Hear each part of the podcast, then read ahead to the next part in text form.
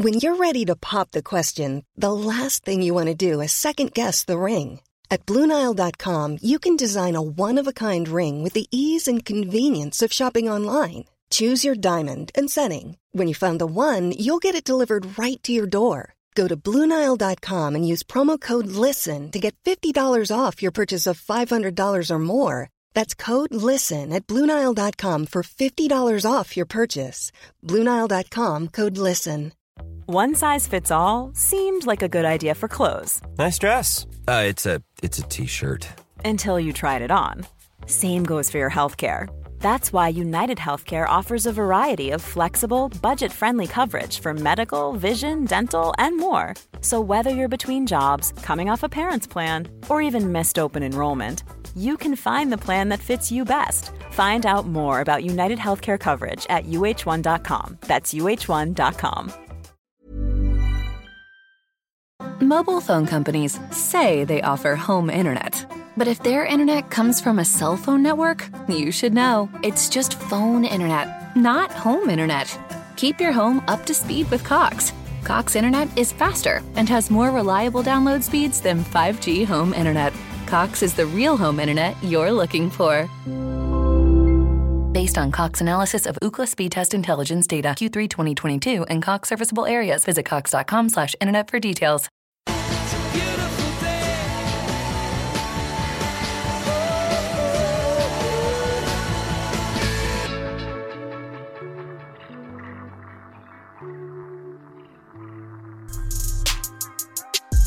So what? Are you and John Terry good now? No, no.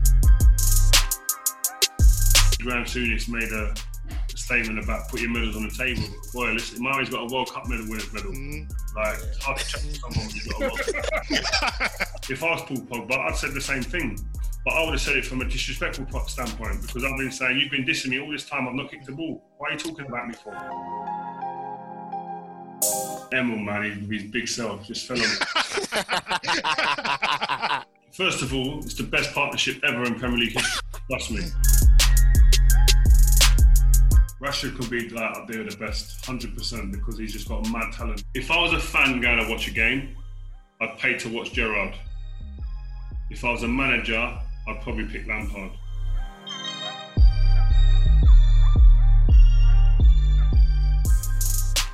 Hello, listeners, and welcome back to yet again another episode of the Beautiful Game podcast. As ever, I'm your host, Buj, joined by my fellow South Londoners, my co conspirators, How we doing, boys? I'm good, Buj, man. I'm excited for this one. Obviously, growing up in Peckham, SE15, Friary Road, I'm sure Rio knows it.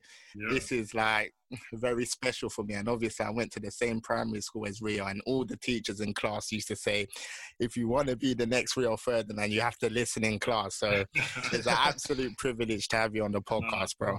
Thanks for having me, man. Thanks. It's been a long time. We've been chatting over this for a while now, haven't we? So, Yeah, yeah, Rio. We've been speaking a lot, and this is emotional. You know, back in the day, I used to play at Dulwich Hamlet under Gav in the FA Youth Cup, and I remember one day there was a game against Enfield, and you actually came down to the game. I think we were drawing one-one at half time. yeah. yeah. Gav gave a team talk, read out the riot act. Then you came in and you're like, boys, come on, man. You're better than that, man. There's some scouts watching. And obviously, we left the room and we are sort of like nudging each other, saying, wow, Rio Ferdinand came into the dressing room. We ended up pamming the team like 4 1. So that just shows like the influence that you've had on our generation. So big up and love for coming on. No, nice, nice, nice. Good. Fantastic stuff, man. Right, so as is customary on our platform, of course, we always have to uh, give our special guest uh, an introduction. So uh, the, the guy that we've got on uh, uh, on the podcast today is a, a full-time dad and a retired ballet dancer who had a, an unblemished boxing career with zero losses, zero wins, and zero fights. He's a, a fitness influencer who keeps busy uploading videos of his uh, home workouts with his missus on Instagram and YouTube. I'm also told um, he uh, kicked a ball about uh, a, few, a few different parts uh, of his life, apparently.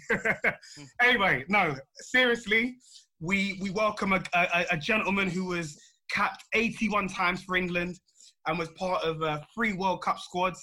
He's one of the most decorated uh, English footballers of all time, uh, having won 14 trophies uh, with Manchester United, which included six Premier League titles and a Champions League too. He's widely regarded as one of the best centre halves to ever play in the Premier League due to his elegance, poise, and one of one of one of the best. The, the best, best, man. The best. best. Come on. He's of course praised for his ability to read the game and his strong leadership qualities. A real force to be reckoned with uh, on the pitch and of course in the tunnel. And so, without further ado, ladies and gentlemen, we welcome Rio Ferdinand to the platform. Big up, big up, big up, big up, big up, big up. Some intro, that. Some big intro, Right, so we're raring to go. Honestly, I think we uh, we almost broke our uh, Twitter uh, account when we uh, posted yesterday that we were going to be uh, chatting with you, and we asked a load of listeners to um, to share their, their, their questions with us, and of course we were inundated with so many of them. And so before we kick things off, we just want to let all of the listeners and viewers know we're going to try and incorporate as many of your questions as possible into the podcast. As you can imagine, we've been hit up with so many. We're not going to be able to cover all of them, but we're going to try and do our best. Of mm. course, we value you guys. You guys have helped us along our journey, you know, our short journey up until this date. Um, and, and, so, you know, we're, we're going to do our best to, to, to, to, fire those questions over to, to Rio. So we're going to kick things off. Now, obviously, Rio, as, as we've obviously um, already uh, mentioned, you were born and bred Southeast London, uh, grew up in Peckham. And we've uh, recently uh, done an interview with Mark Bright. who's obviously an ambassador down at uh, Palace. And he was speaking about the work that they're doing in terms of building um, the academy base and, and that kind of thing, right? And he spoke about the fact that I think it was 11 or 12% of the players in the Premier League come from the southeast um, London area, uh, catchment area. Mm. And so I guess the first question I want to ask you is, what what is it about South London um, why is it that such a large percentage of, of players that are playing right at the top uh, uh, uh, um, level now are coming from from from southeast London? Yeah, it's mad because I was just starting to film a documentary about this. You know that it's funny you talk about that straight away. The first question I was just filming about a documentary about it's like a six mile radius even of people that players like you got like um, Gomez, Tammy Abraham, Hudson Odoi, um, Sessegnon. Um, well, listen, there's enough. There's loads of them. Sancho um, that all come through that, all played in the Premier League, and you, and for England as well. And you're thinking, wow, how can it just be like this hotbed? Why? Who who started it? Why has this come about? It's just I don't know because listen, you've got South London, you've got East London, North London, West London. There's pockets in each of them different areas that are very similar to, to South London. Like you, you can go Peckham, you can go Harlesden, you can go Hackney. Like it's, it's these areas. They're different names, but they're very much similar in a lot of ways, and they all produce good players. Like you've got Sterling from like I think he's from like West London side, isn't he? Sterling. Yeah, like mm. Wembley way. Yeah, you've got different. You've got Wembley in it, so you've got players from different areas. You just think like, wow, this is. It is a madness that London's producing so many players and so much talent at the moment, and it's just I, I, don't know if you can put your finger on one thing and say this is it, this is the reason. But there's been examples like when I was coming up, Ian Wright was my a guy who I could associate with and think, oh, um, another person, a black person, come from a similar background to me. That's an inspiration. Like so, I might be that for some other kids, my brother, other players, etc. Might be that for the next generation coming through now. Maybe you don't know, but I think the more the, the young players see people from similar backgrounds, the more that they can feel, right, this is touchable, I can do this. Yeah, so Rio, as you mentioned, South London's a hotbed of talent. You've got your mate Gavin Rose, the manager of Dulwich Hamlet. Mm. We've seen the likes of the Cowley brothers get opportunities to go to Braintree, Lincoln, Huddersfield now. Why don't you think Gavin's been given the opportunities? Because he's producing talent. Ethan Pinnock, he's at Brentford. George Elokobi, he mm. played in the Premier League for Wolves, mm. and you've got some others. So why don't you think Gav's being noticed as well? Well, I don't know, man. I always ask this question, and I just think, like, I, I, to be honest, with you, I think Gavin's had a couple of people ask him to do certain jobs, but then it, the, the, jobs haven't been as probably satisfied, like satisfying for him as what he does now. And um, I do think Gavin deserves opportunity. I think there's the, the, amount of players that Gavin gets and brings back into football, but also changes their life in terms of the way they look at things and their perspective of life, is a huge thing that I think will be a massive asset. Just not just him, him and Cads. Yeah, they're like there, there'll be a massive asset for a club. If I was Palace, West Ham, Charlton, I would take them now. I would, if I was in them clubs, I'd take them because there ain't no, there, there won't be many people in them football clubs that can talk to, the, to them kids on the level that Gavin and Kads can get down at. So, and engage and keep them kids motivated in that way. And like, I'm sure every one of them clubs will have stories of, of young players who have had different upbringings to most people, very challenging uh, at home like lifestyle at home that have slipped through the net. And I don't think I think with Gavin and, and someone like Cads and the other guys they've got working with them, them them kids wouldn't be allowed to slip through the net like that so easily. There there, there will be another opportunity for them kids based on what Gavin and Cads their experience and what their backgrounds are and how they can touch these kids differently. Rio, I want you to, you know, take us back to, you know, Peckham. Obviously, mm-hmm. I remember the adventure playground, um, Leyton Square. Obviously, my brother used to kick ball with Anton. Um, obviously, Daniel Morris, all those guys. So just take us back to those days. All of them. Yeah. yeah how, how were those days? Yeah, listen. Whenever I always say this, whenever anyone talks to me about my childhood and things, and a lot, a lot of people they they first will talk about it like, especially when you do mainstream media, oh, it's always a negative connotation, like the it was very hard. Must have been very hard for you back then. But listen, when anyone mentions my child, I just start smiling because it was the happy times. You're carefree. You're around all your friends. I got a WhatsApp group with about 10, 8, 8 10 of us, of my best friends who I grew up with when I was young, mm. from, from, the, from the estate. And we're always saying in there, that if you look at the mix of of um, backgrounds in that in that group, you've got an Irish boy, a Turkish boy, a Nigerian boy, a Caribbean guys. Um, so like it's such a mix of people. We was lucky to be in a melting pot like that. So I was happy, man. I had great times. All my friends are into football, um, getting jokes.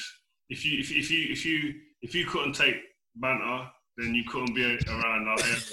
that was a big part of it. If you, you even the younger ones, Anton's generation, all them boys, Beckles, Danny Morris, all of them, Watsy, all of them, if they, they, they had to be brought up to that take banner, they had to get slapped with banner all the time. fair, fair point. All right, so we're gonna, we're going to move on now, um, and obviously, you know, we started mentioning it in, in, in the intro. We spoke about predominantly your um, your your time at uh, um, United, where you know you won so many different trophies and, and and and you know played with some very very top players. I guess what I wanted to ask you um, to start off with, Rio, was what your relationship was um, was like with with Sir Alex, um, and if you could if you could choose between the two of them, who would you say was a more scary figure, uh, Sir Alex or, or Roy Keane? Oh, Sir Alex, easy. Because Sir Alex, Roy Keane ain't picking a team. He don't. Roy Keane don't mean I can get in a team or not. Yeah. So, so Alex had an aura about him. Listen, Roy Keane was a great player, great captain demanded off a lot of people, made sure the standards were always high. Um, and he, I was, I was, I really liked being around him because he, he, to see how different people, different captains work. Do you know what I mean? David Beckham was captain of England, very, very different from someone like Roy Keane. Mm. I mean, David Beckham didn't speak, didn't say a word really in terms of trying to motivate people or anything like that. He was more go out there and perform and see the way I perform and follow that which is one way of leading. Whereas Roy Keane was very vocal. If he saw something was wrong, he would be on people quick. Um, but Sir Alex was just like, he becomes like a father figure because he, he, he takes a lot of, um, he, he, looks into the details. You know what I mean? It's like it's like you guys. You guys might have a workforce. Say, for instance, one day you get to a workforce of 30, 40 people, and the, the guy who's at the top who's managing it all, he knows about all of your family. He knows when your uncle's ill, when your auntie's ill, sends them flowers and stuff like that. Then little little touches there means right. I'm coming to work today, even when I've got a bad back or I'm a little bit ill. I'm gonna the manager. I need to come to work because the way he cares about us, them little things, and that goes into football, and that translates into running through brick walls. That that old saying for a manager is that he them little details that he done. I don't know if it was he knew that was why he was doing it, or just innate. It was just a part of him. I don't know, but he was just a phenomenal manager and being able to push people's buttons. And he would approach different people differently. Do you know what I mean? He wouldn't be like treat like a blanket. Yeah, one, yeah. one rule fixes for everybody. He was like, I got to talk to Nani like this. Wayne Rooney, I got to talk to like that. Ryan Giggs I talked to, everyone was different, man. So he was he was ahead of his time in terms of his man management. He was just phenomenal the way he dealt with us. It was brilliant. Yeah, so Rio, um, obviously Sir Alex Ferguson built a dynasty at Manchester United. Mm. He's known as a manager that kept freshening it up every three or four years to make sure to keep that winning mentality intact. So, which player that left the club were you surprised that raw Sir Alex just sold him? Like, I can't believe it. Mm, probably Ruud van Nistelrooy. I think Ruud when he because when I was there, he let Beckham go, um, Veron, Van Nistelrooy, Diego Forlan. Um, Diego went on to win the European Golden Boot, man. Like he went on to big and really done done really well. But he had like Rooney, um, Solskjaer, Van Nistelrooy in front of him, and it was obviously it was a hard thing for him to have to sit there and wait. But I think seeing Ruud go because when I signed, Ruud was the top man. He was like he come and his goal record's phenomenal. He's breaking records like eight or nine consecutive games in the Premier League. Just like chances falling, bang, goal, ruthless. So when he went, it was kind of a like, wow, okay, what's the manager got in plan now? What's he, what's he got in store for us now? But I think the manager from that point was building the team around like myself, um, Rooney, Ronaldo, um, so uh, and a few other players. So I just think that he just saw beyond Ruud van Nistelrooy. As much as he was a great goal scorer, I think to allow Ronaldo and Rooney to breathe a bit more and to express himself a bit more freely without the pressure of someone like Ruud there, because he was such a big figure in the dressing room.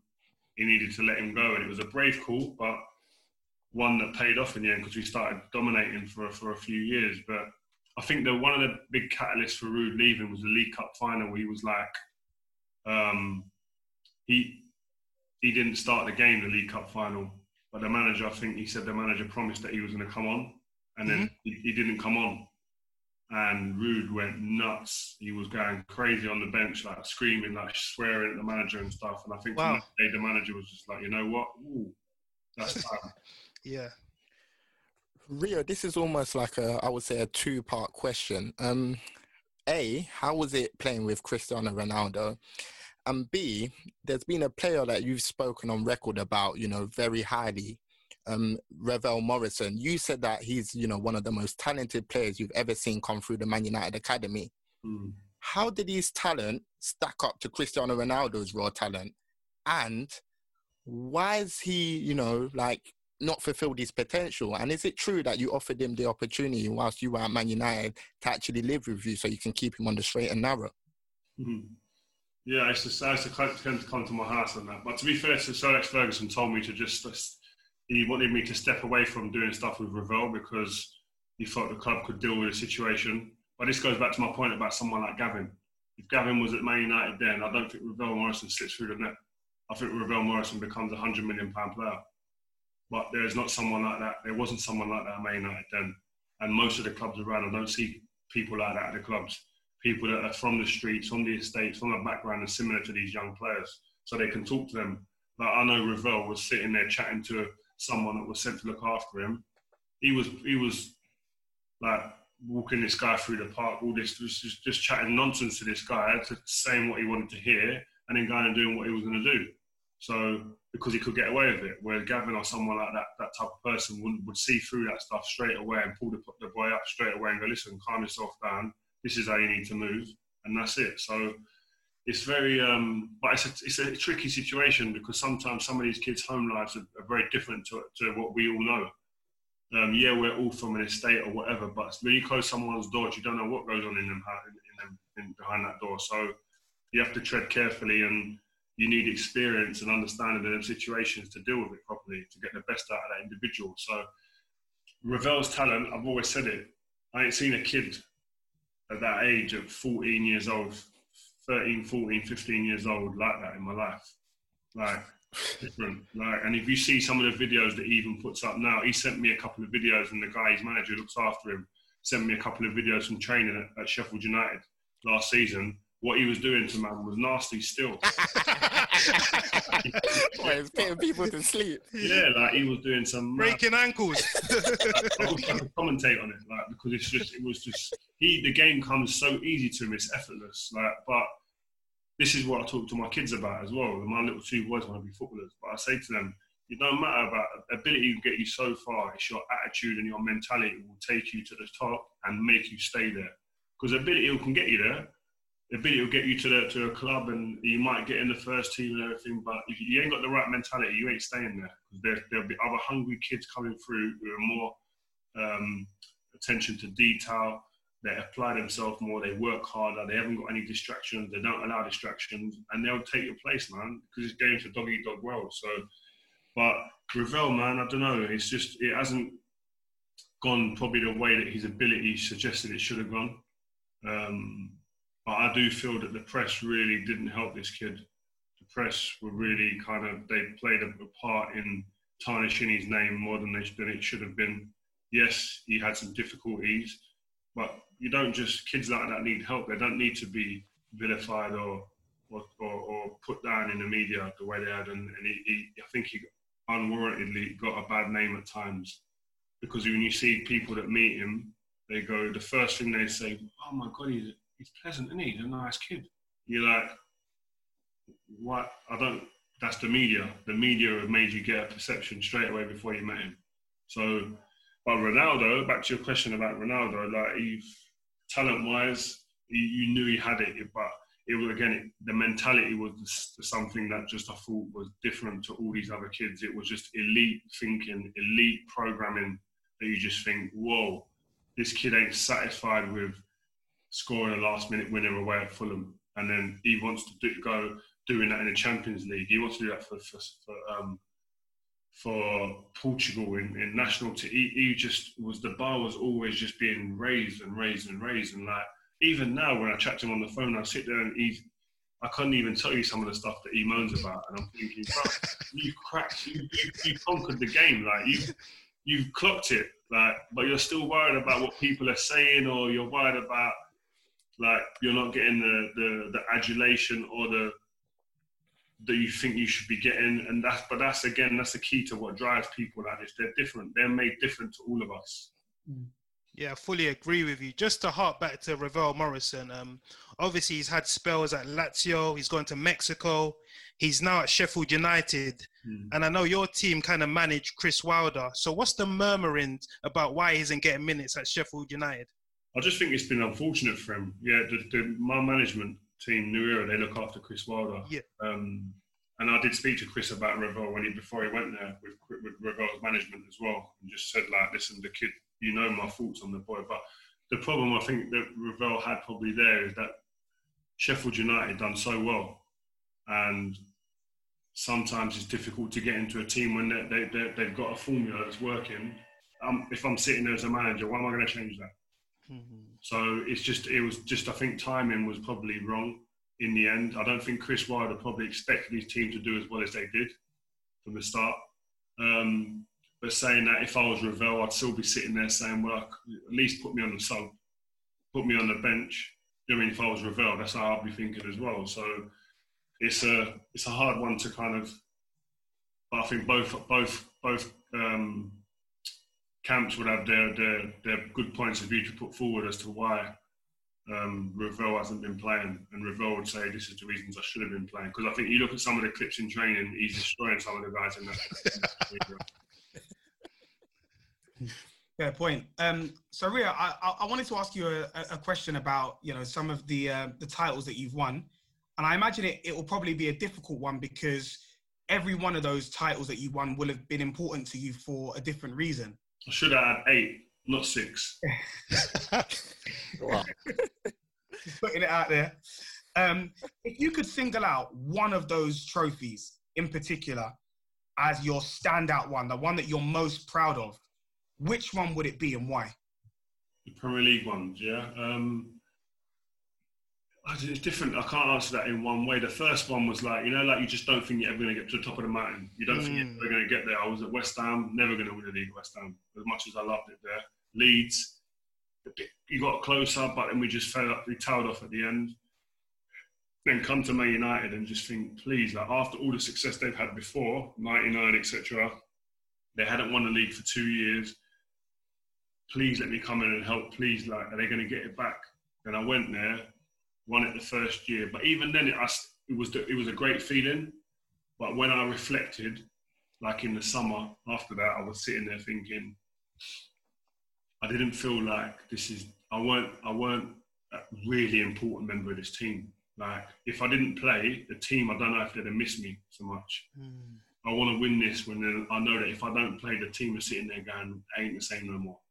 So that's like so. Then when we won it three back to back three times, that's when I felt, yeah, I felt at the top of my powers. I knew that like if I didn't play, the team would miss me. I was an integral member of that team, influential in that team, and it was probably the best satisfying feeling. And and then others, then then you move on to Sir Alex Ferguson's last one to win that of a squad that people were saying shouldn't have won it and weren't good enough and didn't have good enough great players. To win it like that and to shut people up with that squad was another different type of satisfaction. So it's different ways, really. Mm. Rio, um, obviously we'll come back to a bit more about your playing career at the end with the listener questions, but I wanted to move on a bit, and the question I want to ask you is: Were there in any incidents in your career where you now look back on and you think, you know what, I should have spoken out there? For example, we had the watershed moment with um, Raheem Sterling, where he hit out on his Instagram about the way players black players, should I say, are represented in the media. Mm. Were there any incidents in your career where you feel I should have I should have put a message out? Mm, it's different. It's difficult. Um, the Luis Suarez and Patrice Evra incident. Um, I think the not shaking his hand was a big step, was a big thing, because it, Patrice come to me that morning and said to me, "Rio, what should I do?" I said, listen, you're going to have everyone watching you. Be the bigger man and shake his hand. Deal with it after and go through the right channels. And Patrice, like a, a, a man, went to shake the, shake the guy's hand and he, he, he, didn't shake his hand. And then he went to shake my hand. I thought, I ain't shaking your hand. You disrespecting my friend. I ain't doing that. So I moved my hand. And, but that didn't really get the traction I think it should have got.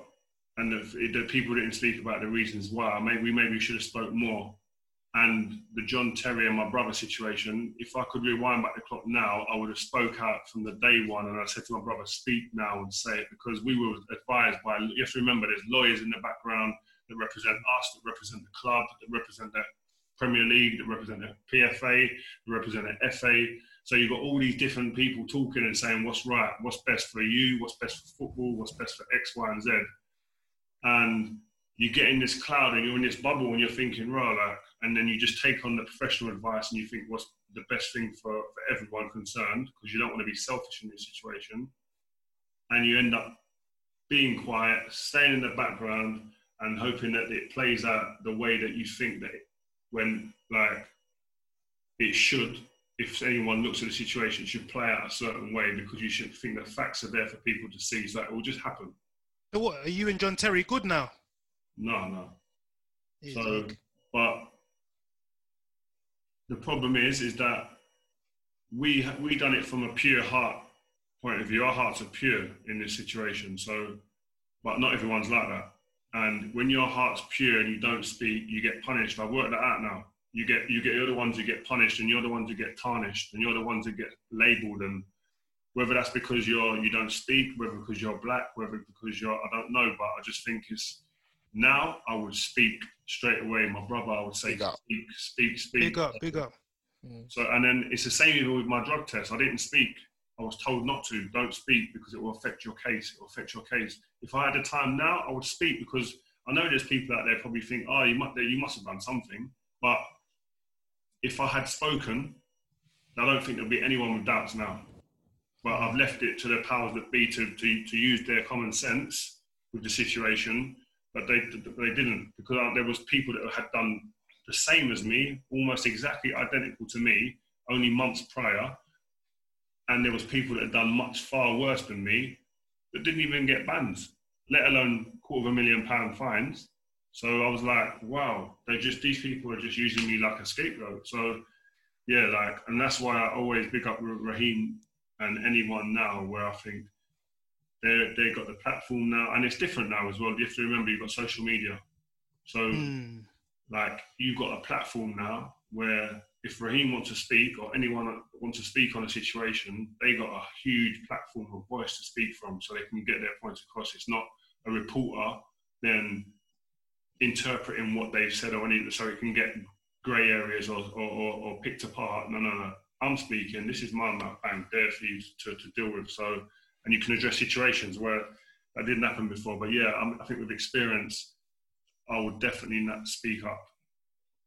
Yeah, so what I wanted to ask is do you think there should be some sort of like BAME union to represent, you know, maybe all the ethnic minority groups going forward to create power that way? Mm, see, I don't know, man. We have this debate, and we have a couple of WhatsApp groups with all my friends, man. So this is when this get type of thing gets brought up a fair bit. I understand some people's need for it, but I don't like segregation. Hmm. I don't like like the problem with racism and stuff like that. It is part part of that is segregating people, and I don't like it. So I would rather like Raheem, like and, and other players that they reach out to people like myself, to other players in the game, and say, "Listen, you've had the experience. Where could we go with this? What should we do?" Because I understand that.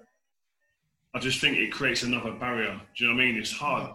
Listen, I understand the pros for it, but I also understand that there's there, there's negative side to, the, to these situations as well. But anything that creates segregation, I don't like it. I just I just would rather steer away from segregation. I want to be inclusive, where if if if, if a white boy's got a problem, I want him to be able to come to, to talk. Do you know I mean? If you've got a, a situation where you've got a, a union over there that's for black players only, well, what if there's, there's a black a white player over there's got a problem? We, he should be able to come and talk as well. Hmm. You know I mean, and come to the table. So I, I, I think it should be a more open-minded union that's put together.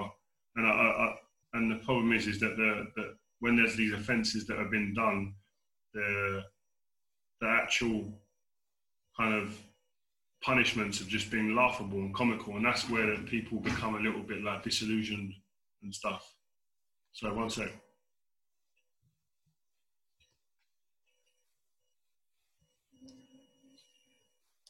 Thanks. Sorry, that's my missus. No worries. No problem, Tell him bro. we said hi as well. No, she's asking what I want for, for lunch. Um, yeah, so like I don't know the the rate the race the, the race. I think the players just they need what happened. I think that the actual PFA and the Premier League need to to, to find some, something in them in their systems, in their unions, in their organisations where players can feel confident to go there that they're going to get looked after properly and the situation going to be dealt with properly. I think far too often that's not happening. Yes, so Rio, we've seen the class of '92 link up with Peter Lim, you know, by Salford City, and you know have relative success, bringing them from the non-leagues to league football. Is football ownership like a step that you see yourself going down, maybe sometime in the future? Maybe you know acquiring Dulwich Hamlet. I like them guys that sell. They've had problems, in it, selling. They, they, they won't sell, man. So, but um, yeah, I think in, in, in the future, I think right now I'm busy with a good few things, but in the future, that's something that I would look at. I've had an opportunity to be involved with an American team in terms of a franchise, but the timing was wrong. Um, but yeah, I think it's, it's it's an interesting area, man. I mean, listen, it's you have to be all in that situation if you're going to go and do it. You can't be having think hands in other pies too much. Um, but and you need a good team around you. I think the guys, the class of '92, have got a good team around them at the moment. Seems like they're doing really well. So good luck to them. Fair, fair play. Um, now, on the topic of uh, haircuts and hairstyles, Rio, you um, you certainly uh, walked so that uh, someone like Paul Pogba could run. In your day, you you you, you had the one level trim, you had the, the dreads, you had the afro, you had the, the plaits, and all the rest of it. Um, and what we see um, in, in the media now, you know, is, is is someone like Paul Pogba who who is quite expressive with the way he dresses, with his hairstyles and whatnot. Um, he's often criticised. You know, uh, uh, Graham Souness, Danny Mills, have uh, amongst others, have, have come out and criticised him um, because of it. Do, do you feel that the criticism he's received is is fair? Boy, he ain't even played football this year. like I don't know how his name's in people's mouths. Like, he hasn't even played football. I don't understand it. Like, why are you chatting about Paul Pogba? Like, Yeah. he didn't play this season really, so he he he shouldn't be in the conversation. Like, I don't understand. Yeah, he's a great player, huge profile. I understand all that. Yeah, but he's being he's being judged or made the villain in in, the in this season that he's played really no part in. So I don't I don't get it. And I mean, obviously, Graham Souness made a, a statement about put your medals on the table. Boy, listen, Murray's got a World Cup medal winners medal. Mm. Like, it's hard to chat to someone when you've got a World Cup. Obviously, I think they think his career started when he was at Man United or something. Yeah, he won three or four like Scudettos in Italy. Yeah, Like, he's yeah, not Italy. like he's, he's won stuff. So I know. Listen, Graham Souness is a great player and he's won a lot of stuff. But listen, and and my generation, and even worse for Graham Souness and all them guys' generation, they, they got to understand that these players don't look at them. Sometimes they don't understand. They don't know who they are. Like for, for Paul Pogba to say he don't know who he is or wouldn't know him as a footballer, I believe that. Like it's not disrespectful. He don't know him. Mm. As great a player as Souness was, he was a top player, one of the best. If you was talking about the best British midfielders we've ever produced, he's in the conversation. Hundred percent, Graham Souness is a bad player, but Paul Pogba don't know him. Mm. Simple as that, and that's just a difference of generations. So he won't. I don't think it's disrespectful. But listen, if I was Paul Pogba, I'd said the same thing. But I would have said it from a disrespectful standpoint because I've been saying you've been dissing me all this time. I've not kicked the ball. Why are you talking about me for? So, and I listen, and I'm honest with about, about Paul because I, I, I and I love Paul because he's a great kid. I've known him since he was a young boy, and I still chat to him now. But like the only problem I have with Paul is that I just think he should chat instead of his agent chatting. If he'd done that, there'd be more clarity on the whole situation. So Have you told him that, Rio?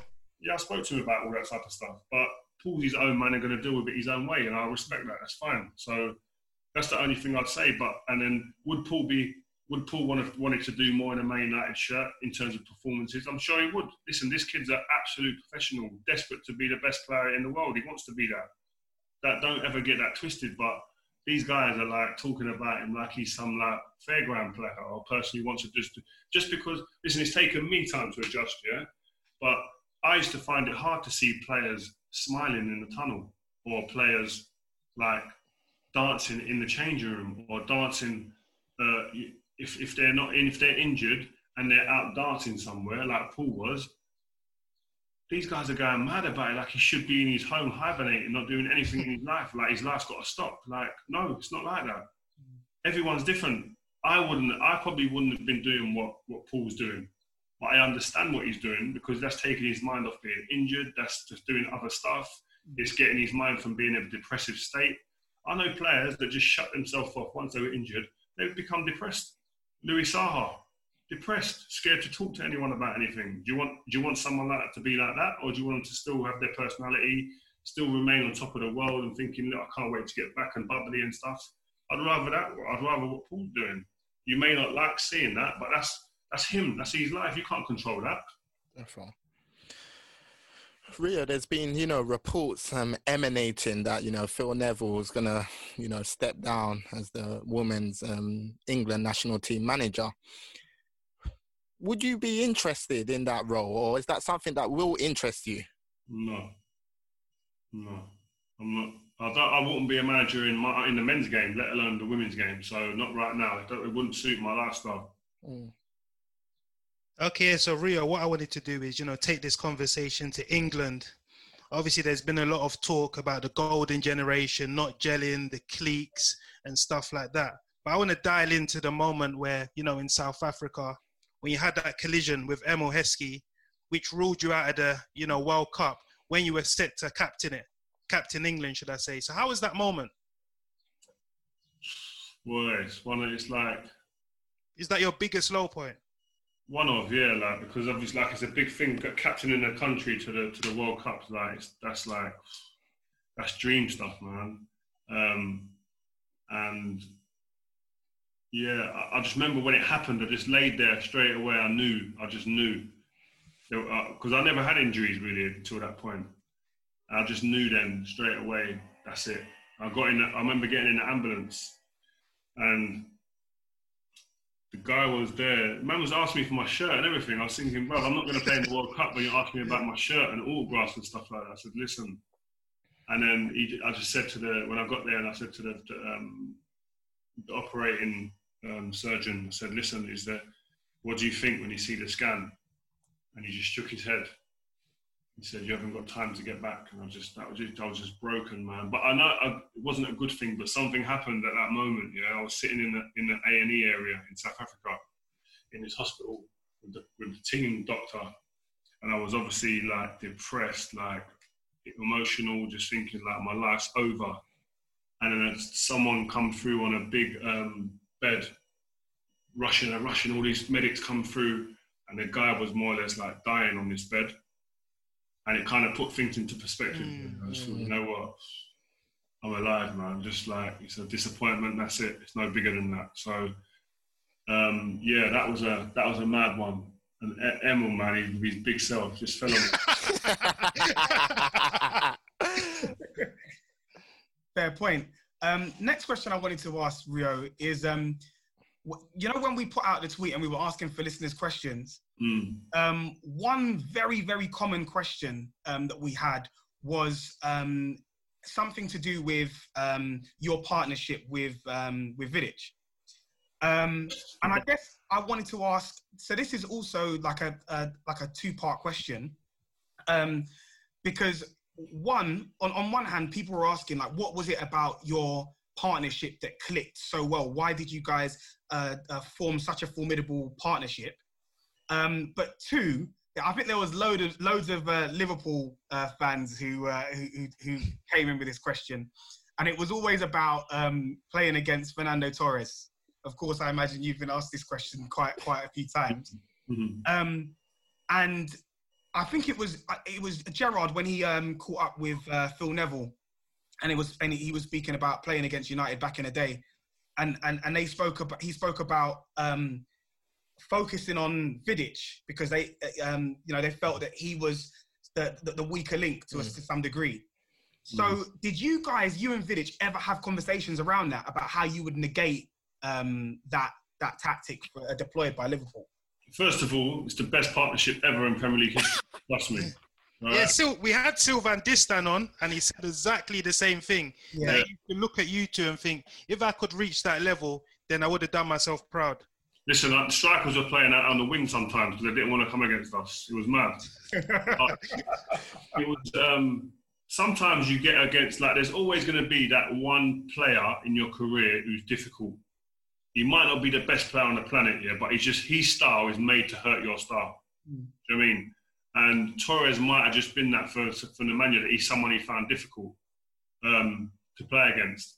Um, and he's probably the only player who I've seen consistently give Vida a hard time. Um, and he got sent off in a couple of the games, didn't he? Like early on in the games. Um, but I don't know. Torres and Torres is a great player. He was like in his pomp when he's Liverpool. He's one of the best strikers about. He was like a devastating striker. Um, but I, with me one and v one, he, he didn't cause me no problems really, if I'm honest. But it's just that's the way it is. Like one of my hardest strikers to play against. When people ask me, other than the ones that are obvious, like the Ronaldos or the Messis, etc., Kevin Davies. Like, you would never expect that. Mm. he was always tough to play against me. Always caused me most problems. Like he always was physical, was yeah. just just obstructing you all the time. The ball might be over there, but he's grabbing you and all this stuff. Like so, there's different. You would never expect that. So, Torres was, would have been that for Nemanja probably. So um, but we never really spoke about it. It's mad. Our relationship, we, we, we spent a lot of time with each other after training, in and around the training ground, just chatting about loads of stuff here. But it wasn't about our relationship on the pitch. Mm. It wasn't like, Vida, you know, when you go tight with, with Suarez, I'm going to be behind covering. And it was nothing like that. Never spoke like that at all. But our relationship was just like, we just, I could, it was just, I don't know, it was just something in the air that I knew he was going to go there. If he went there, I was here if I went there, he was there. Do you know what I mean? So, and that's the way in getting in partnerships in the game are not necessarily built just on the training pitch. I think it's just sometimes it's just it's just you're blessed that someone just come into your life at that time and you managed to be able to be at the same time and it's just come together just like that. and that's what we had, man. And as I said to you, like I just I could see sometimes in the tunnel strikers looking at me or looking at Vida and thinking, mm, I don't know if I'm going to play right up against them two. I'm going to go out wide and try and ping some balls out there, or go deep, go and play in the midfield area. So it was, and that's a nice feeling. But at the same time, because I used to want to play football and play, play, play, I used to come off. If you got to speak to Nemanja Vidic, he used to laugh at me sometimes I used to be going mad in the tunnel. This is rubbish, man. We're, he said, what's wrong here? We just won 3 0.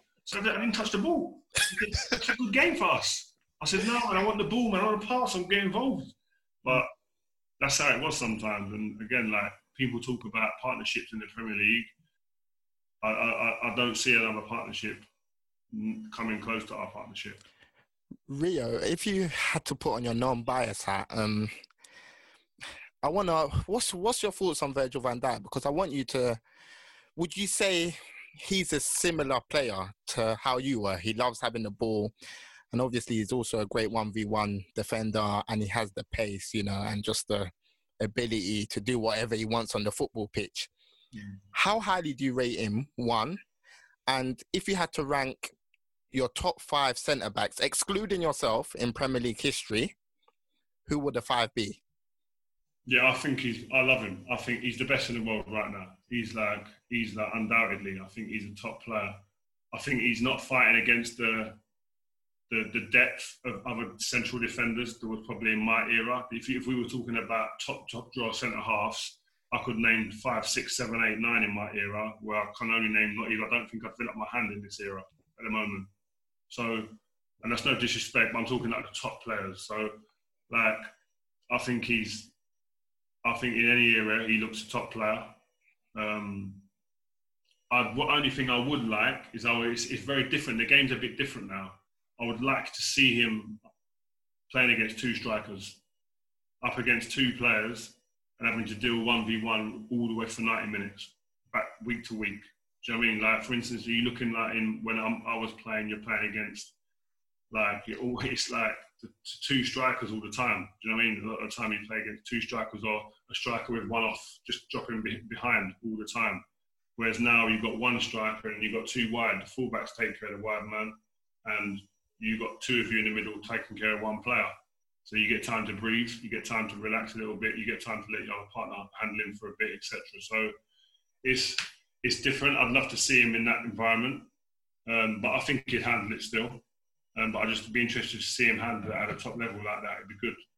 Um, but I think in any era he stands tall amongst them players, and I think that if I was naming a top five centre halves, I think Vidic, Kompany, Terry,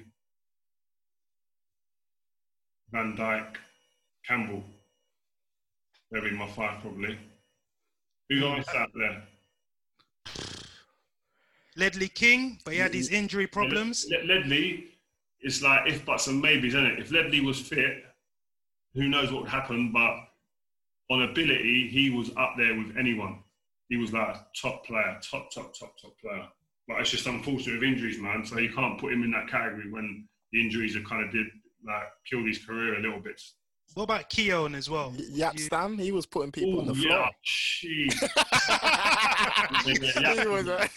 Jaap's in there. I forgot. I forgot. Jaap's in there. So I don't know who's coming out. I can't. I can't um, yeah. Yeah. So Rio, like assessing the state of the game.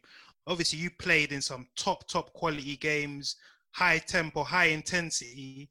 When you look at this current generation or this current crop of players, how do you match up the two generations? Do you think your standard was better or this standard was better? I think the game's quicker now. Yeah. I think defending was better back then.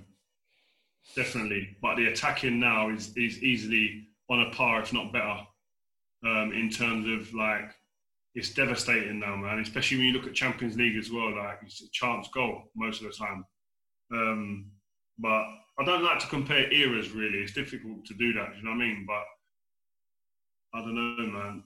If you look at it, I'll ask you a lot of questions. Are the strikers better now, or the strikers better then? Now let's go through it. If you if you're looking at the strikers now, you've got Aguero, Aubameyang, Kane, um, Salah, Mane, Firmino, Son, etc. Mm. Who else? Suarez. Suarez. Like, I'm talking Premier League right now, yeah. Okay. Yeah. And then and then you've got like back in say my time, you've got like Drogba, Van Persie, Henry, Bergkamp, um, Cole, Yorke, Solskjaer, Sheringham, mm. like mm. Shearer, Robbie Fowler. Like I can go on. Like there's even more. I think the depth before there's a lot more depth in terms of the top strikers. Like you look at the England squad now, and you look at the England squad from before. If you was to name the strikers, they reel off a bit quicker in my era than they do now in terms of top top quality. So it's just a difference. I think there's more. There's more. There was more volume before, but there's still class now. I think uh, another question that we had was how what's been difficult about the transition from going from a player to a pundit? Because you know at times pundits can be rash and criticize players for performances without knowing what's happening in their private life. So what's been the biggest difficulty transitioning from being a player to a pundit? And do you feel that because you were a player you have that empathy with players when they're not playing well yeah, I feel I've got that empathy, but I feel I just have to be honest. Like I've got to say what I see. Like as long as I'm not being vindictive and I'm not being personal to some to a player, I, I feel very comfortable saying if they've played bad or not. I think that's all I'm there to do. I'm not there to talk about like anything else really. I'm just there to say what, what's happening in the 90 minutes, or if there's other stories that come out, I can draw opinions on it. But I'm never going to be personal to somebody. Um, like I spoke about Lingard and Pogba before dancing that. I'm not being personal. That's just not my taste. That's what I said at the time. Yeah. So, but it's not personal. Nothing's ever personal with me. Like it's always like if they've not been good enough. I always think about it when I was a player. Yeah. If I saw a pundit hammering me, I would have known before that man speaking if I've been good or bad. So no, there ain't nothing you can say about my performance, yeah, unless he's getting personal. That's really going to hurt me. And that's how I think about being a pundit. I ain't going to say nothing personal, but I'm going to tell you if you've done something wrong. And you should be man enough to go, you know what, well, I knew that anyway, and I accept that because that's normal. Fair, fair play.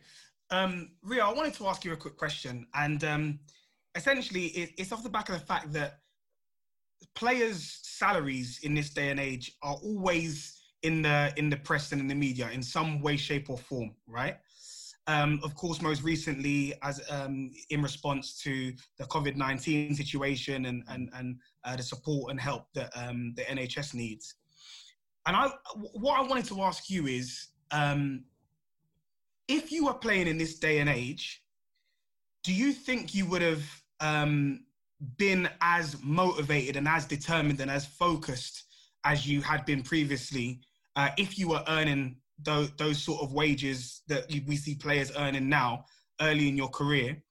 And we also see like the commercial aspect of, of players' careers uh, play more and more importance now, um, with players having to sort of build their brands off the off the pitch as well. Um, so, of course, some people will argue and say that it's a bit of a distraction.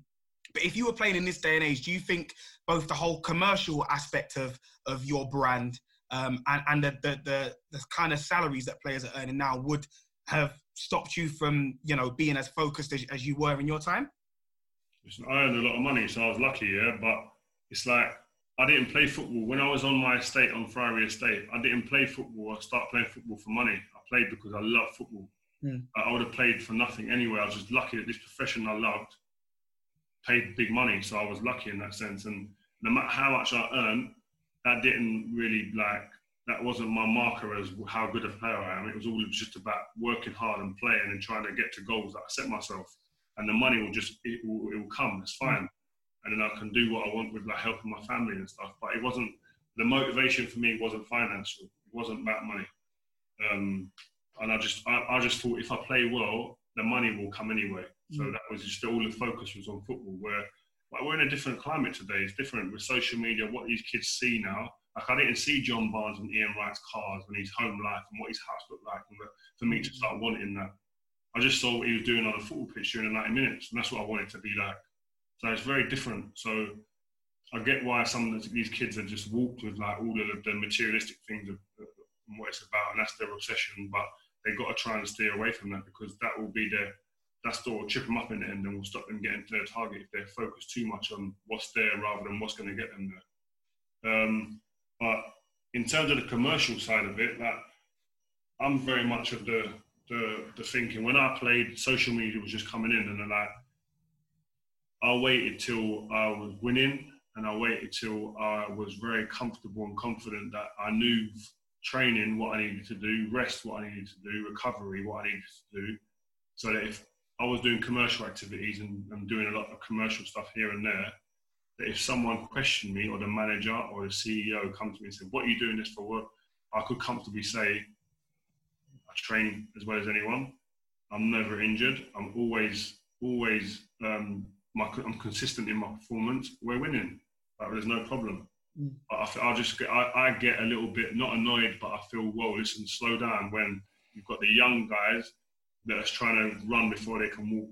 They're not even regulars in their team, like, and they're trying to do big commercial this, that, and the other. And I think, listen, your focus shouldn't be there yet. That's mm. going to come. Wait till you're, you're, you're seasoned a little bit. There's bit too many unseasoned people doing stuff that I think it's, you don't need to do that. Yeah, so Rio, I wanted to, you know, go back to your Man United days or the current Man United days, should I say. There's a player, Marcus Rashford. I remember at stage, people were comparing him to Mbappe. Then mm. obviously Mbappe shot to, you know, superstardom and Rashford had his own little setbacks. And now he's sort of catching up and we've seen him under Ole this season putting in some devastated performances. How good can this guy be? Rashford could be like up there the best, hundred percent, because he's just got mad talent. He's just a, a from a kid I've seen him play, um, whether it was up front or wide or drifting about, he's always had mad talent. And Man United, within the corridors of Man United, they've always known. Um, it's whether you can translate that to being in the first team, and he's shown that you can do that. It's just what he needs now. He's just been unfortunate. Yeah, he's, he's in a team that's been in transition for every ever since he's been in the first team.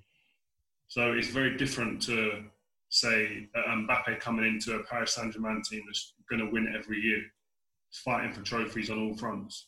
So the confidence levels are there. There's not no finding out period with any of the players. They're a consistent, well-oiled machine in their league. So it's very different, and that league's not as hard either. But Mbappe's like major, major. So, but Rashford I just think that if it seemed like Ole was getting the consistency in the squad, and that was when he weren't playing, which was the disappointing part. So fingers crossed things get back to normal when he can come back into some consistency and they can start trying to really get back to the heights that Man United were before. And then I think we'll see even more out of Marcus because if I'm Man United, I'm building it all around him. So, what do you think about Bruno Fernandes as well? He's coming, you know, he's put in some consistent performances. We were speaking to Flex, and he said he watches the games and he sees him up close and personal, pointing to play, saying, "No, you go there. I'm going to play this ball over top." Over the top, make sure you're there. So, what do you think about the contribution he's brought to this Man United team? And do you think he's someone looking from the outside that could have hung with your team back in your day? Um, I think for Rashford, I think he's perfect. I think Rashford cries out for someone like that. I think Pogba at times has shown it with when they had that little telepathy where he gets the ball, we don't even have to look. Rashford's running, and they've like I was talking about relationships before. If Rashford and, and uh, Bruno Fernandes can build that relationship where once the ball they win the ball back, Marcus just gets on his bike and, and Fernandes will find him. Um, if that starts getting going, then God help any defender out there. but um, yeah, listen, I think it's too early to start judging Bruno on could he play in different eras of Man United's great teams. I think it's too early. Let him breathe and let him play, and then let's see after a year, another year or two. Rio, obviously, we're going through a global crisis at the moment, and you know the the hierarchy at Man United have come come under a lot of criticism. I mean, Ed Woodward, and Matt Judge, they're being heavily criticised for you know focusing on the commercial element of things but do you think in a situation like this, this is where Ed Woodward and Matt Judge should be praised, and they've put Man United in a strong, strong position, um, and they're doing well financially. Also, who would be the three players that you think Man United should sign um, in the summer? Yeah, I think they've dealt with the whole COVID situation um, better than most. Uh, Manchester United, I think they haven't done any, anything knee jerk. Um, they've held their own counsel and then they've made decisions that within the walls of Manchester United and not been pressurised by no one else, which is good. Um, and I think Woodward and Judge need to be definitely commended for that. Um, and yeah, financially, Man United are in a stronger position than most again because of the way that the club's structured. Um, but if Man United were going to buy three players, I think every week this changes. Do you know what I mean? It's mad. But um, if I was going to buy three, I'd definitely buy Sancho. Could you imagine Sancho in that team there with like, I don't know, like he draws two or three players to him and then Rashford's playing 1v1. Oh, God, it's over. Um, I would I would maybe go and get Partey from Atletico Madrid. Ooh, yeah. Or, or Ndidi from Leicester. Um, I like Saul Niguez. He's a very, very good player in midfield. And then I think a centre back, I do think they, they still need a centre back. Um, whether you go for a young one like a Ben Godfrey or you go for someone like Koulibaly, I don't know, it's difficult. Yeah, so Rio, um, obviously we're going through this global crisis, as Dot said. There's been talks about how the season should be ended. We've seen in the National League, you know, they've cancelled it. This Premier League season, how should it be resolved, in your opinion? Rio was uh, end it. uh, no, no, no. You know what? It's nothing to do with Liverpool. Seriously, people think that when I said that, that's what it was about. I, just, I was just saying this is bigger than football. Hundred percent. Like there's people dying, like, and, and we're worrying about like the league finishing and ending, and should it stay on, or, or is it because of our rivalry with Liverpool? Why I'm saying, I'm not, I'm not saying it because I'm saying it for one reason. Like we have to think about people's safety before anything. So if people's safety are going to be in jeopardy at any point, then you've got to just say, listen, whoever's winning or whoever's losing, whatever's going on, this has got to just be folded until next season. So that's been my standpoint. If the situation starts um, getting better for everybody and the, the, the, the virus starts declining, then yeah, 100% the season should get up and going when it's right. But at the moment, I don't see a way where the season can really get going again. I, I just can't because the National League have made that decision. Um, and listen, they wouldn't have done that without holding council, without talking, without having dialogue with the right people to make that decision. And I think it's going to probably have a knock-on effect that will come later. And I think that the higher leagues go higher will probably at some point end up having to do the same if the situation doesn't improve as quick as we would like. Because I'm a football fan, I want to see it finish. I'd like to see the season finish. I don't want this not to finish, but again, this is a bigger situation than just football. So what's the talk at BT? Are they preparing to, you know, air the rest of the Premier League, or are they sort of erring on the side of caution, thinking, you know what, the season might have to get scrapped? Listen, I, I, BT are a, a, great company, and, and they'll they'll want to be doing what's best for the country in term, as a whole, rather than thinking about themselves or football. Football is um, definitely way down on the list in terms of priorities for everybody. I think at the moment, I just think it's like it's a great thing where we're talking like this. It keeps our minds off of the serious situation sometimes, and it's great. We all love the game and talking about it. it keeps everyone connected. But when it comes to what's going to happen, I think BT will be very much guided by the government and the, the powers that be within football. And Rio, sorry, last one from me very quickly. I think we know how serious the situation is and we fully understand, but I think people's, um, you know, people saying that the league should end, they're saying, how can you be focusing on next season when this season ain't finished? So whether it takes six months to finish off this season, that will be it. And then we focus on next season. Yeah, there's there's different ways to do this, isn't it? There's going to be, I think that's that's the that's the questions, and that's why the powers that be need to get around the table and come to that decision. I think it's, I think them decisions can only start being made when they know when the actual virus is starting to come on a decline. When they've got the virus under control, then they, they can have these conversations. Actually, let's finish the season, delay next season, or vice versa. So it can be cut up and chopped up different ways. I think mm-hmm. just, we just got to play the waiting game. Fair play. And uh, Rio, just obviously to, to, to wrap up, um, of course, we've got to ask the question: um, what what's next for you? You know, I we know that you've you've you've done your coaching badges at the moment. You're doing some work with uh, with, with, BT Sport and and and also as part of um, B uh, BT's four three three initiative. Uh, which is obviously uh, aiming to bring more women, young people, and uh, disadvantaged people into the game. Um, I know you also do a bit of mentorship and, uh, uh, and that kind of thing as well. Um, and and you know, naturally, as you mentioned at the start of the interview as well, you've got your, your kids to look after, and and you, you know you've got a very very busy life at, at, the moment. Um, what what is next for you? Have you have you thought about it? You know, the next what the next sort of five or ten years looks like in, in the life of uh, Rio Ferdinand. Um, not really. I think I've just continuing doing what I'm doing at the moment. I mean, my, them plans could change. I think um, fitness is something that I'm really into at the moment, and like health and well-being. I think it's huge, especially under this current circumstances. I think the health and well-being, mental state of mind as well, is a huge thing to kind of get people in the right frame of mind, the right body. Mm. Um, so I don't know. It's it's, it's I'm I'm kind of open. I, I, I love my role in the game at the moment because I'm still in it. I'm doing what we're doing now all the time, chatting to people about football, which is what I'd do if I weren't on BT anyway. So, but again, like with my current personal situation, the way things have panned out, um, my my wife and kids are really the focal point of yeah. what I do. Yeah. So Rio, just final one from me. Obviously, there's three golden players in the generation of England. You know, the central midfielders. Gerrard, Lampard, and Scholes. I know you might have a vested interest in Scholes, so I'm going to narrow it down to two. I know you're cool with them both, but Gerrard or Lampard? Hard man. If I wanted to win, if I wanted to go and win a game, I don't know, man. It's hard, isn't it? you know what? If if if I was a fan going to watch a game, I'd pay to watch Gerrard. If I was a manager, I'd probably pick Lampard. Lampard gets me 20 goals a season every year. I think he'd done that for like five or six, seven years. 20 goals from midfield a season. Ain't ever been seen before, won't be seen again. you know I mean?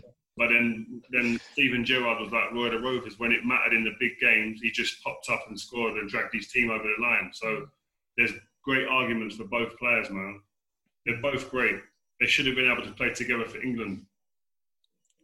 Yeah, Rio. That's, I guess big up yourself, man. Big up, big up, big up. Go another hour on, on, on that topic in itself. Yeah, I know. No, no, Rio, big up yourself, man. It's it's been an absolute privilege, and we would love to do this in person. We were meant to do it in person, obviously yeah. this pandemic took time. Yeah. Rio, this was meant to be like a hundredth F, but because of everything that's going on, mm. we decided to, you know, push it forward. So hopefully we can meet up in person and do it again. And I'll keep yeah. in touch with you as well, yeah? All right, yeah. definitely, definitely. When it's over, we chat again. Yeah, man. Right, Rio, thanks, love. Thank you very much for your no, time. Good luck, man. Good luck, guys. Send me the details, yeah, for that to like, push it out there and stuff. Oh, big up, right. Rio, man. Love, love, love, love, love, love. Nice one. Take care. Take care, Rio, bro. Bye. All right, listeners, there you have it. Uh, you heard from the man himself. We're going to call it a day there. Thank you very much for listening in and viewing in up until this point in time. Uh, a reminder that if you not if you've not yet subscribed to our YouTube channel, make sure you do. Yeah, like this episode, said, Buj, this episode is. We told you we're going to be bringing out content on the YouTube channel for you to stay occupied and keep yourself busy over this period of time. So if you haven't yet listened and heeded my advice, I'd say do so right now. Subscribe the you the Beautiful Game podcast. Uh, make sure you uh you, you watch these visu- visuals, and there's still more coming. Watch this space. Yeah, but I think this, but I think this episode is gonna go on YouTube before any other platform. Yeah, so yeah. Don't, That's don't the miss plan. the trick. So there's So no, we're probably there's going to no- do like a premiere for it. We'll do a premiere so everyone can enjoy it together because you know the gems that Rio was dropping were absolutely crazy, and I think this episode should be you know our flagship. Yeah, hundred percent. I, I certainly echo that sentiment, Dej. Um, also, just a reminder before we uh, sign off, if you're not yet following us on Twitter, please make sure you do at podcast underscore TBG. You can also follow us on Instagram at pod underscore TBG. And we already mentioned that we're going to be um, launching this on YouTube first, but then we're going to follow up with all of the other platforms that we usually put our content out on. So you can listen to the episodes on Spotify, SoundCloud, and on Apple Podcasts as well. And as ever, if you are listening in on Apple Podcasts, please make sure you leave a five star review. so you can help us continue to move our platform and product forward. We really, really appreciate you guys and thank you so much for all of your questions um, and, and for listening in. Honestly, guys, if we had enough time, we would have asked um, asked all of the questions that you guys sent in. Of course, um, given the fact that we were strapped for time, we couldn't answer um, or ask all of them. So just wanted to apologize um, to you guys on um, on behalf of the whole team for that. But stay tuned, stay locked. Bigger, bigger and better things coming. Dot, am I am I all good? Yeah, you're, you're all good, bro. We had Rio Ferdinand, man. It's crazy. That's, that's Oh, as big as man. gets, man. Oh, I'm just crazy. yeah, it's mad. Crazy. Right, we're gonna leave it there then, guys. Until the next episode, over and out.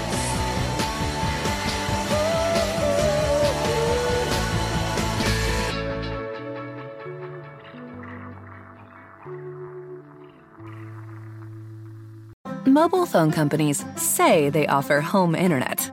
But if their internet comes from a cell phone network, you should know. It's just phone internet, not home internet. Keep your home up to speed with Cox. Cox internet is faster and has more reliable download speeds than 5G home internet. Cox is the real home internet you're looking for. Based on Cox analysis of Ookla speed test intelligence data Q3 2022 and Cox serviceable areas, visit cox.com slash internet for details. Ever catch yourself eating the same flavorless dinner three days in a row? Dreaming of something better? Well, HelloFresh is your guilt-free dream come true, baby. It's me, Keke Palmer. Let's wake up those taste buds with hot, juicy pecan-crusted chicken or garlic butter shrimp scampi. Mm. Hello Fresh. Stop dreaming of all the delicious possibilities and dig in at HelloFresh.com. Let's get this dinner party started. How would you like to look five years younger? In a clinical study, people that had volume added with Juvederm Voluma XC in the cheeks perceived themselves as looking five years younger at six months after treatment. Look younger, feel like you. Add volume for lift and contour in the cheeks with Juvederm Voluma XC. Reverse signs of aging by adding volume to smooth laugh lines with Juvederm Vollure XC. For important safety information and to find a licensed specialist, visit juvederm.com. That's J U V E D E R M.com. Not for people with severe allergic reactions, allergies to lidocaine, or the proteins used in Juvederm. Common side effects include injection site redness, swelling, pain, tenderness, firmness, lumps, bumps, bruising, discoloration, or itching. There's a risk of unintentional injection into a blood vessel, which can cause vision abnormalities, blindness, stroke, temporary scabs, or scarring. Talk to a licensed specialist to find out if it's right for you.